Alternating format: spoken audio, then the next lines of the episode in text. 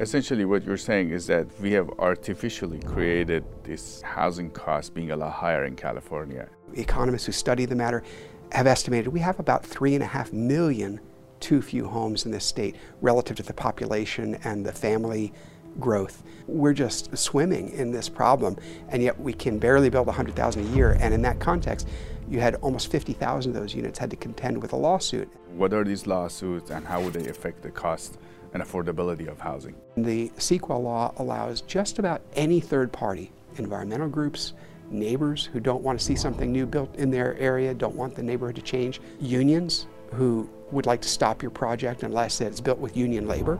They'll just sue under CEQA and say, we don't think your environmental report is adequate. And that triggers what is often years and hundreds of thousands, sometimes millions of dollars in litigation before you can actually get a permit to build those homes. My guest today is Larry Salzman, Director of Litigation at Pacific Legal Foundation. There are untold numbers of houses, property owners, landowners, who just don't even try because they can't afford to overcome uh, the risk of the lawsuits that will come if they try to get a building permit. It's estimated that half of new homes that are built in California face a lawsuit. Have the laws to build new housing in California become overly complicated? Continue watching for an insider's perspective. I'm Siyamak Khorrami. Welcome to California Insider.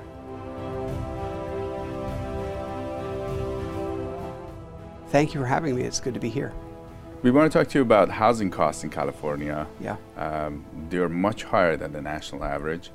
And uh, I, I, saw some report that said half of the new homes that were built in 2020, um, now it's 2022, but this is the data from 2020, half of them were sued.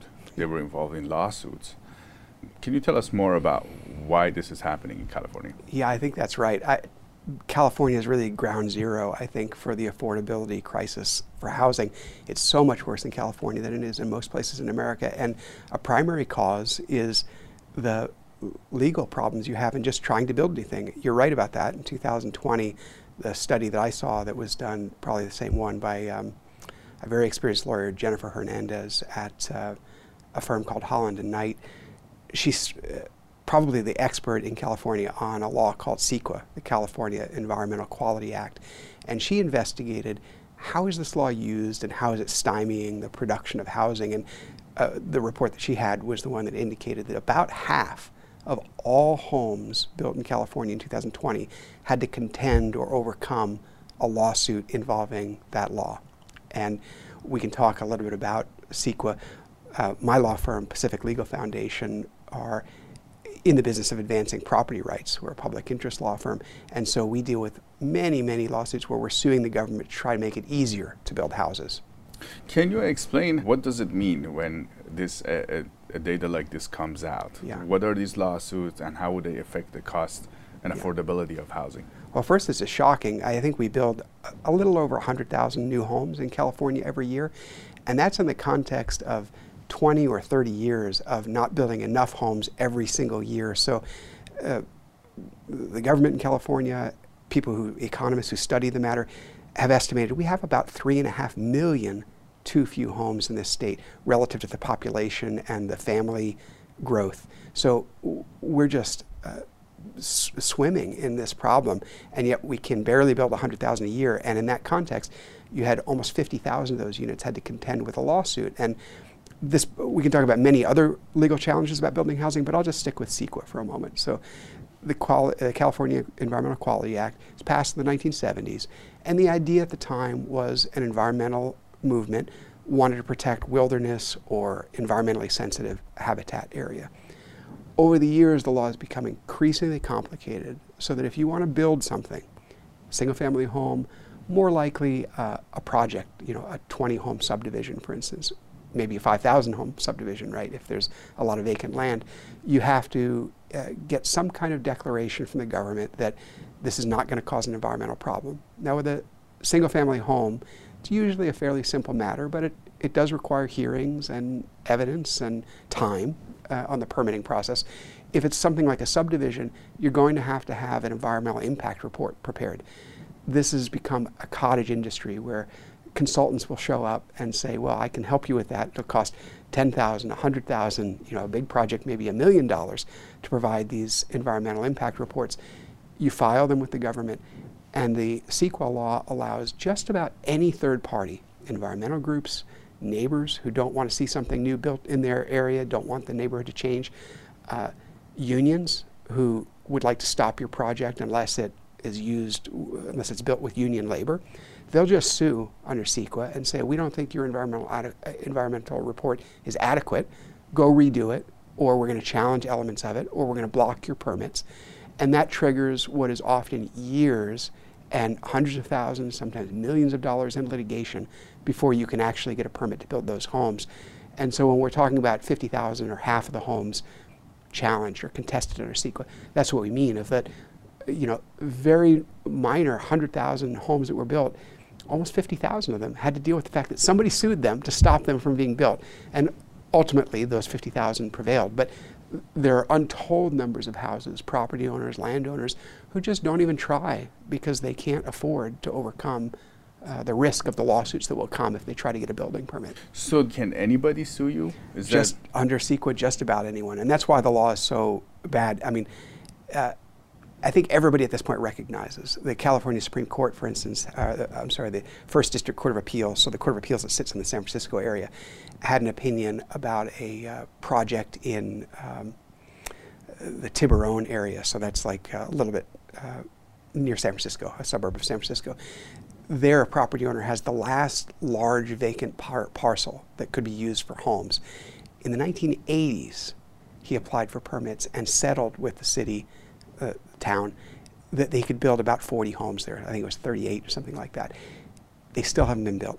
And they haven't been built because it's continuous lawsuits over and over from environmental groups, uh, labor groups, the neighbors who would prefer that that area remain vacant to their benefit at the landowner's expense. We're talking about nearly 40 years of CEQA lawsuits continuing. And the First District Court of Appeals got that case and said, no, no, no, finally, this is enough. You've got to issue these permits soon. And they went through a long discussion that this is not what CEQA was originally intended to do. It's become a, a tool for uh, NIMBY, you know, not in my backyard type advocates who just don't want to see anything built, or environmental groups who don't want to see anything built, to abuse this law at the expense of people who need homes, people who can't otherwise afford homes. So there's recognition that this has gone awry, but for all these 40 years, uh, several governors in a row have tried to reform CEQA, and they just have not had the horsepower politically to get it through the legislature, which is, of course, dominated in California by one party, and it becomes very hard to, to move things like this. Inflation continues to be a plague on our economy, our families, and our savings.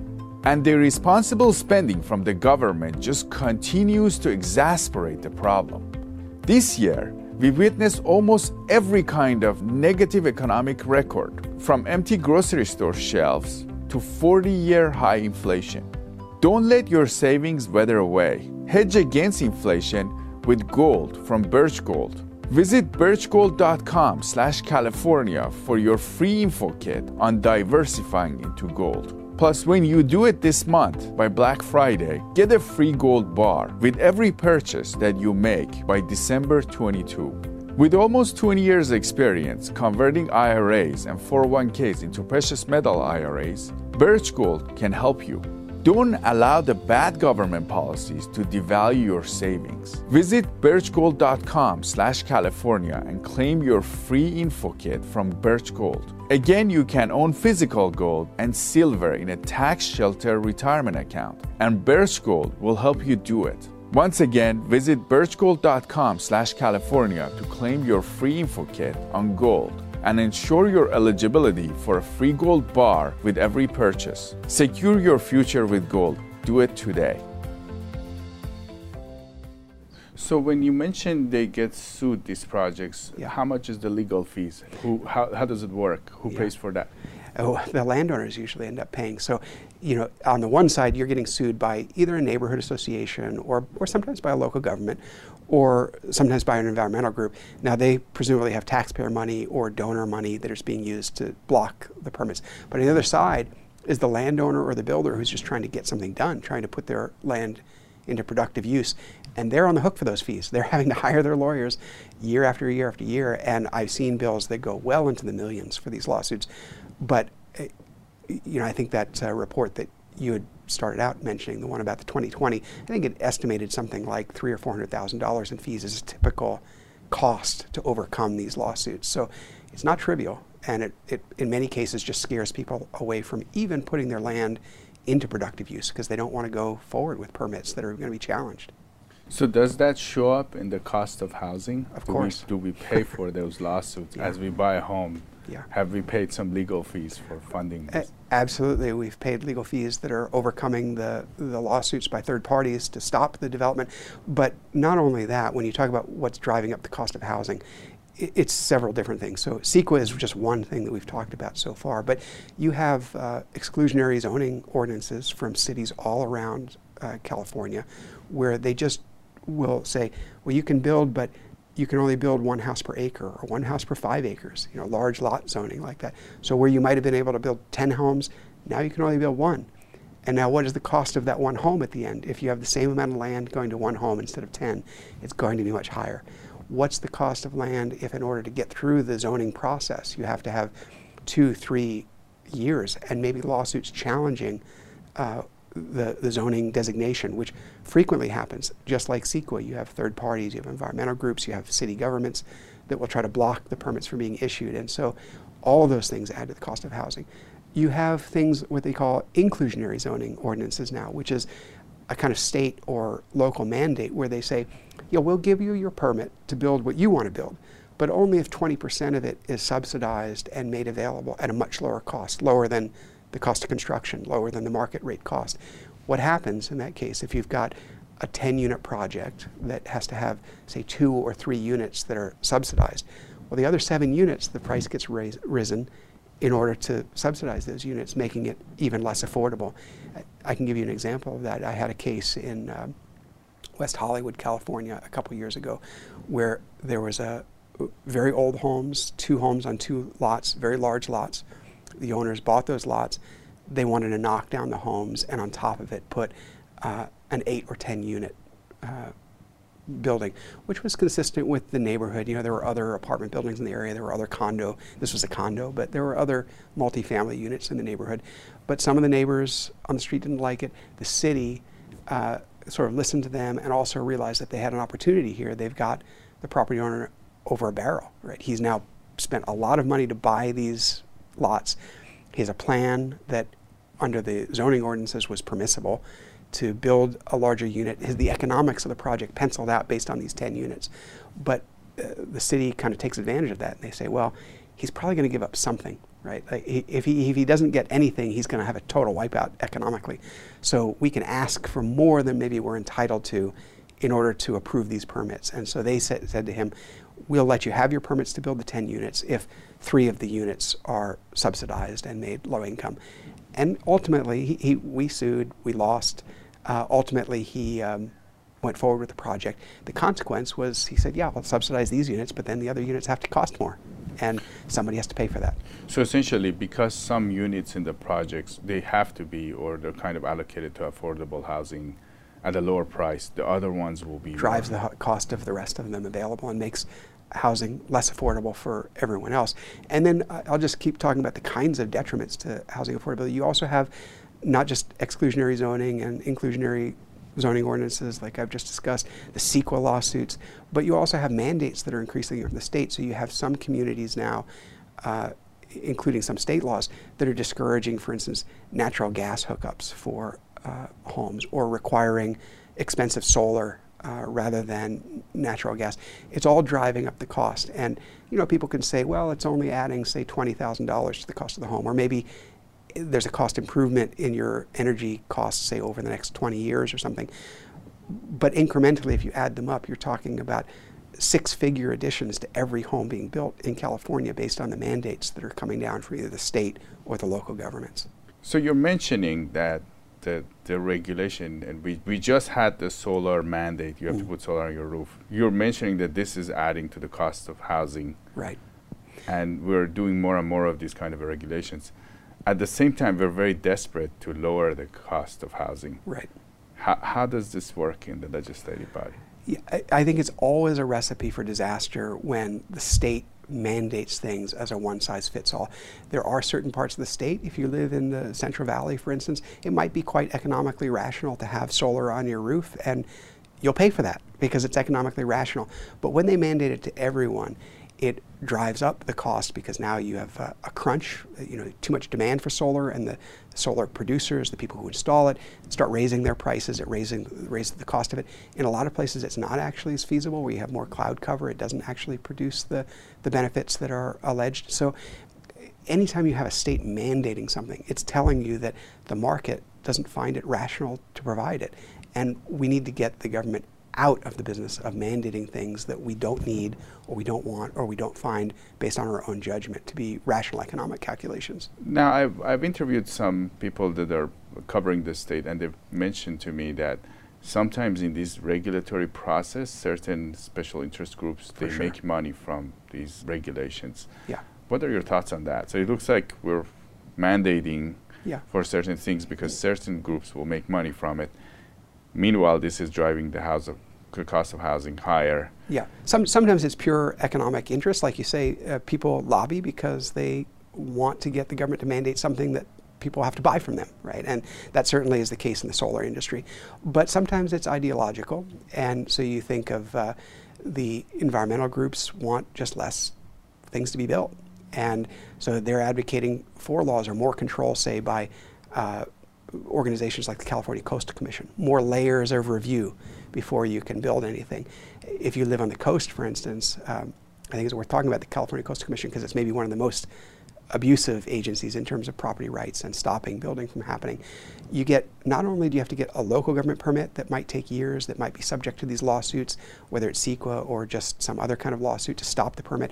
Once you finally get that permit, then it can be appealed to the California Coastal Commission, and then you're in for more years of litigation just to build a single home. Sometimes just to build a single addition to your home because you've added somebody to your family.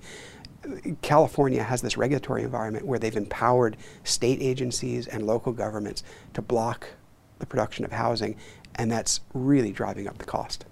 And do these same groups want to lower housing costs, or do they like not care?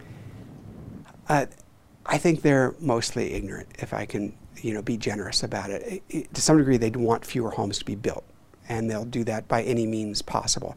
I don't know that they want lower uh, housing costs in the aggregate because when you think about there are sort of, say tenants rights organizations that say they want lower cost of housing but what's their solution they promote rent control they promote inclusionary zoning they promote uh, land use laws that discourage single family homes from being built all those things are leading to a net reduction in the number of homes and an increase in the in price of those homes that are being built.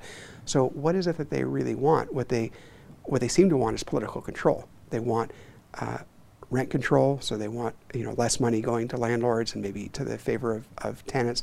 They want to control the kinds of housing that are built. You can build only this kind of housing, but not that other kinds of housing, because we politically have deemed this kind of housing appropriate for low-income housing. So what they want is political control.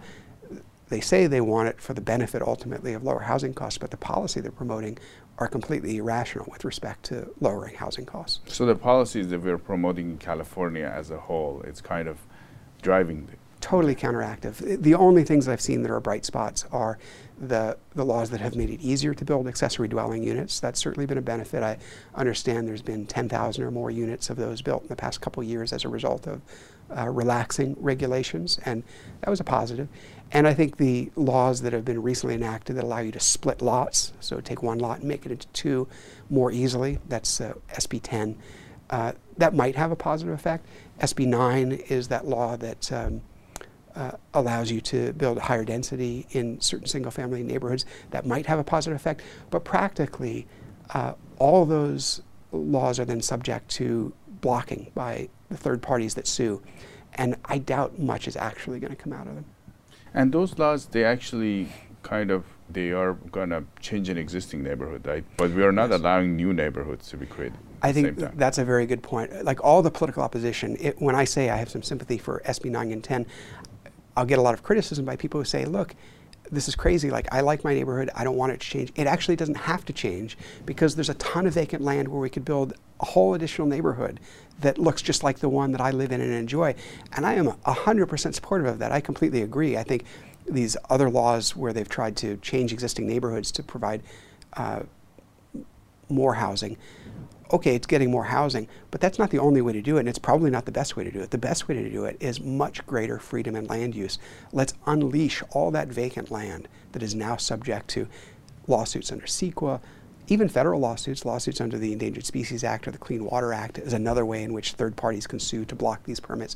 This is what's keeping uh, millions of acres of undeveloped land in California off the table. And I would much prefer to see you know a 50,000 uh, unit city built in some area where it's not currently existing, where people can enjoy the same kind of suburban lifestyles that people who now enjoy them have had in California since the 1950s and 60s and 70s. You just can't do it, and you can't do it because of the regulation at the state level. So the governor made a really big push, and and I think made a lot of cities upset by mm-hmm. making them zone for this. Yeah number of units, the thousands of units he wanted to build, but he wasn't able to do that, and he had to lower the numbers. Yeah. But do you think it's it's a lot harder to deal with CEQA and these other regulatory? How does that work compared yeah. to doing this? Well, one thing you see with CEQA, you know, it was originally conceived as something to sort of preserve wilderness and environmentally sensitive habitat. It is overwhelmingly like 90 plus percent of the lawsuits are actually attacking building permits in infill development areas. So what you're seeing is it's mostly being used by existing residents to stop uh, new things being built in their area. That's unfortunate. What I would really encourage people to do, I understand the upset people have when they don't want their neighborhood changed. Let's channel that into something positive. Let's go to the state, let's go to the legislature, let's go to your local government and say, great, you want more housing to be built? We don't mind more housing being built why don't you let it be built in all the places that are off limits in California uh, because of the land use laws or the California Department of uh, the Environment or because of some of the federal legislation that exists that makes it harder to build in vacant areas. Let's promote uh, putting all that vacant land into productive use. I would be 100% supportive of that, and I wish the people that would prefer things not be changed in their neighborhood turn that into something positive and have solutions for then how do we let things be really built uh, nearby and elsewhere. Now you mentioned the zoning, and, yeah. and it's fascinating to me that people are moving from California to Nevada yeah. and, and, other states. The fascinating part is is looking at the inland. Some people say, mm. okay, we have limited real estate here by the ocean. Right. You know, it's all built out. Right. But when you go inland, we've, we've, noticed that some people are moving out of Bakersfield or yeah. out of San Bernardino County to go to Nevada or Arizona to, right. to because the housing cost is half what it is there. Yeah. Can you tell us more why we are we have a lot of land in these counties? Wh- what's yeah. what's the reason? Can you explain? We have a lot of land. I mean, there in some areas, not many, but some areas, it's a question of water. So you know you can't build if you don't have the water supply. And in some other states like Nevada, they don't have water there either, but they have an easier time getting it from the Colorado River. They have an easier time uh, apportioning it among the states. So there's some natural limits to this, but almost all the limits are regulatory. If you look in these inland counties, it's still the same problem. Just try to build, say, a thousand homes on a big subdivision. That's the kind of project the 1960s and 1970s in California, where when California was still considered desirable, a land of opportunity, people would come here to get a new start because actually it was relatively inexpensive and the weather was beautiful. Today, you can't build anything like that. There, there, is, there are no projects, 1,000, 5,000 homes being approved anywhere in California. A couple of Central Valley projects, I think, over the last 10 years, I can remember, with a lot of these very expensive mandates put on them. But you can't do it, and you can't do it because of the, the regulation. There's very restrictive land use regulation, even in these places where the land is wide open. If you start talking to them about what do I need to do it, as soon as you do it, you can expect uh, your cost to rise because of the mandates, and you can expect to get sued by just about everyone. Can you explain more about the mandates as well? So I've heard that you, you have to pay per mile. There's a per mile tax if you're building in these areas. It's not precisely a per mile tax, although uh, maybe what you're talking about are certain exaction fees that maybe look like that. But what there is under both CEQA and some other laws is they analyze your uh, the environmental impact of a project, like a home building Your project, commute. for what they call vehicle miles traveled, and uh, VMT exaction fees, maybe is what you've heard about. So, in some places, in order to get that building permit, they're going to calculate what they think your impact is on uh, greenhouse emissions or on future road construction needs, and they will just charge that as a fee as part of the permit. And sometimes those fees rise to the point where it just becomes unfeasible to build. Uh, in other cases, the vehicle miles traveled becomes an element of the environmental consideration in your environmental impact report. And that is a main source of litigation under CEQA, where environmental groups or really anybody who wants to take advantage of CEQA to get something from the developer. Uh, I'll talk more about that in a minute with respect to unions, but they'll look at that vehicle miles traveled and they say, well, we don't think your analysis here is adequate. We think maybe you've underestimated or maybe you've miscalculated. Go do it again at the cost of hundreds of thousands of dollars, the cost of a lot of legal fees. So they use this vehicle miles traveled uh, statistic to stop projects, block projects. It's my view, it's all nonsense when you think about what's actually causing the, the kinds of emissions or pollution or traffic that we should be concerned about. More density, having more mixed use, having more of these projects go forward would, in the long term, uh, benefit all of that. It's the, it's the zoning that has gotten so careful to separate uses so that you can't live anywhere near you where you work. That's what's creating all the traffic. That's what's creating all the emissions problems. If you allowed more mixed use projects to go forward, just the kinds of projects that tend to get sued under CEQA, things would actually get better, not worse. But it's a very myopic view of what's going to happen with this particular house being located in this location. How many miles per day are you going to commute back and forth to work? It's, uh, in my opinion, it's all being abused and it's driving up the cost of housing. Do people that sue, do they make money from the lawsuits if they win? Sure. I mean, the, the lawyers make money, and with uh, many of these lawsuits, which you can get is what are called fee shifting in the California courts. So if the environmental group prevails, uh, they can petition the court to have their fees paid, and they get paid by the builder or the developer. And so uh, you can imagine that just incentivizes more of these suits. It takes the risk out of the suits for the people who would block projects. and it's projects. very risky for people that want to do this kind of project. Ex- Exactly, and that's why you have people. You know, sometimes I'm, I'm told, or I hear when I make these kind of criticisms about CEQA, I hear, well, it's really only uh, less than 10% of the projects that are bound up in these sort of really long-lasting lawsuits that are they're expensive. Most projects, after a few uh, layers of review, end up getting approved, and that may be so, but sometimes that's years of delay. But the projects that get stymied are a kind of um, you know, flare to the developers who have the vacant land or who might consider building. They don't want to be one of those few projects that end up being uh, wasting five, seven, ten, in the case of that Tiburon project I mentioned, 40 years in litigation and have a, a complete bankruptcy of their company. So they just step aside. They just say, well, I'm not building, I'm not building in this county, I'm not building in this town. I'm not building in California. I'll go to Texas, I'll go to Nevada, I'll go to Arizona, where the land use laws are more favorable to uh, population growth. You're mentioning all of this, and it seems like a lot of these regulatory issues are causing the, housing costs be higher. But Yeah. the California government is trying desperately to build housing, and they're trying to push the cities to Yeah. to zone for uh, more housing, and Right. also they, they, they we just passed this SB 9 and SB 10 law where they want to bring a lot of density. They they want to allow people to put, build in their backyards another unit. Yeah. How's that going to work? Well, I have some sympathy with that, with the state wanting to uh, press local governments to approve more building permits. And I, I think the argument is simple it's that uh, land use in America is mostly a local matter, most permits are locally approved, but all uh, local governments hold their power to regulate land use under the authority of the state. And so, if the state wants to preempt certain local regulations to say we should be more liberal about allowing more housing, or what I think is happening more often is they look at a city and they say, we don't think you are denying building permits for legitimate reasons of public health or safety or traffic. We actually think what you're doing is uh, catering to your existing population who would prefer, uh, you know, more open space or uh, the neighborhood to stay the same at the expense of other residents who would like to move there. We don't think that's a fair way to use your zoning power, and so they're putting some pressure there. I understand that.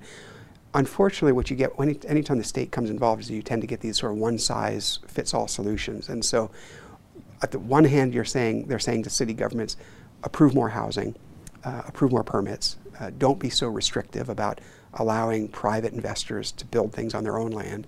On the other hand, they're saying, but we'd prefer it if you only allow the things we want you to build to be built. So, you know, low income affordable housing, certain kinds of structures that are, you know, higher density uh, apartments or condos. And naturally, that upsets the local residents, and you create this um, completely divisive political system where the state is trying to push things uh, as a one size solution fits all on local governments, and the local governments responding to the local residents or sort of resisting that.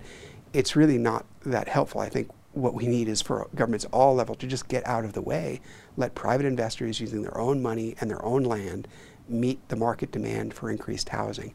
And I'd like to see a, a lot more of that. Do you think it would ever get there where the leaders will look at this whole equation and analyze it and say, okay, you know, these are the places where we have problems, or do you think it's nobody's looking at the whole big picture? I, I, there are some hopeful signs. You know, I, if I look at say Los Angeles County, uh, or maybe the city of Los Angeles, say if you look back in the 1960s, uh, the la- latest report that I saw was that the zoning ordinances there were zoned to allow about 10 million residential units in the city total. That's like the land capacity based on the zoning ordinances in the 1960s. And between then and say the 1980s, there was a lot of political pressure from local residents to ratchet down the number of homes that could be built so that the total capacity based on the existing ordinances today is something like four to five million units. So they actually wiped out half the productive capacity of their land through laws. And you see Los Angeles, for instance, collaborating to some degree with the state to say, you know what, let's look to see where we can, where things are uh, you know, built up and it might make sense to knock old things down and put higher density things up. Let's allow that to happen. So they are liberalizing some of their laws, and I think it's good for them and it's good for the people who live there, and it probably will have a positive effect on housing. You can see uh, cities like San Diego is very favorable toward uh, what they call accessory dwelling units. And uh, you know, I'll just tell a story about my own family there. My mother owns a home in uh, North County, San Diego. She has a half acre lot, so it's a fairly large lot. And my brother wanted to stay in California instead of moving to another state because of the cost of housing. Uh, my mom's getting older, so having her son live on her property is a nice thing. And because San Diego had liberalized its standards for building accessory dwelling units, it was relatively easy for her to get a permit and less costly than it might have been, say, five years ago for her to build that. And now they live in two units on her land. It's uh, great. I mean, it keeps that family together. It keeps her safer as she ages. It keeps my brother uh, better in terms of his economics. The neighbors didn't seem to mind there because they built a unit that looked, you know, like the existing neighborhood. And I think part of that was uh, San Diego made it easier to get permits to do that. So there's some optimism, but it's a big problem when you when you look at if we can't reform CEQA, if we can't get people to have a mindset that um, more housing is good for the community as opposed to a threat to the community, uh, it doesn't look like it'll get better. Do you think the average Californians don't want housing, don't want more, more housing here? I don't think that. I, I think it's a very I think most people like the home they live in and they don't want to see their neighborhood changed. I can understand that. But when you talk to people a little more in depth about, well, look, you have friends who've moved out of state. You have older people, your grandchildren have moved out of state to pursue other jobs because they can live an independent life in another state. They're not spending 50% of their income on housing. I think more than something like two thirds of people in California are paying nearly 30% uh, of their income on housing. Of people who have housing costs, there are some people like retirees who've paid off their mortgages, but it's a very high percentage of their income in California. When you start talking to them about that, I think that becomes a subject in their backyard barbecues, and they realize, you know, maybe we should be thoughtful about finding ways to have more homes built because we don't want our grandkids to move. We don't want our children to have a lifestyle that are less than our own because all their money is going to housing costs. So I think people are becoming more aware because the problem is getting so severe. And do you think average Californians understand these laws, the CEQA and the, the you know, and they don't. they, they don't. I think they, when I read things in the press, uh, what I hear is, well, we would just have more houses if it weren't for greedy developers. Uh, developers are not more greedy in California than they are in Arizona or Texas or Pennsylvania, but there the cost of housing is much closer to the cost of producing the housing, you know, the labor and materials costs. What is a problem here in California is overwhelming sections of the state are just off limits for getting building permits. And so you have this artificial shortage on the supply of housing. It's artificial because it's completely a function of regulation. And I fear that most Californians don't recognize that. And so they don't know that they can change this situation by maybe electing different people or promoting different policies. They just don't know. Or asking the elected officials to change their. their attitude, yeah. Uh, but they don't know. They, they just see the cost of housing high, they find it oppressive, they complain about California, they move away. They don't actually know, I don't think, that the primary cause is land use regulation. So essentially, what you're saying is that we have artificially created this this uh, housing cost being a lot higher in California, Yeah. at least in places where there is not by the ocean. And Yeah. Uh, Housing costs will go down if we build more of it, and we're not building more of it because the regulation exists. So let's work together to simplify land use regulations everywhere in California where they can't be eliminated, and we'll see much more housing and lower prices. do you have any other thoughts for our audience? Well, I think that um, I, I think that there is hope in California if we advocate for the right policies, which is if we want to drive down the cost of housing, we need to build a lot more housing. The primary reason why we're not building a lot more housing is regulation. And our local officials can hear that from us to say, look, we want you to make it easier to build the kinds of housing that we want to live in here in California. Larry Salzman, Director of Litigation at Pacific Legal Foundation. It was great to have you on California Insider. It's been a pleasure to be with you. Thank you.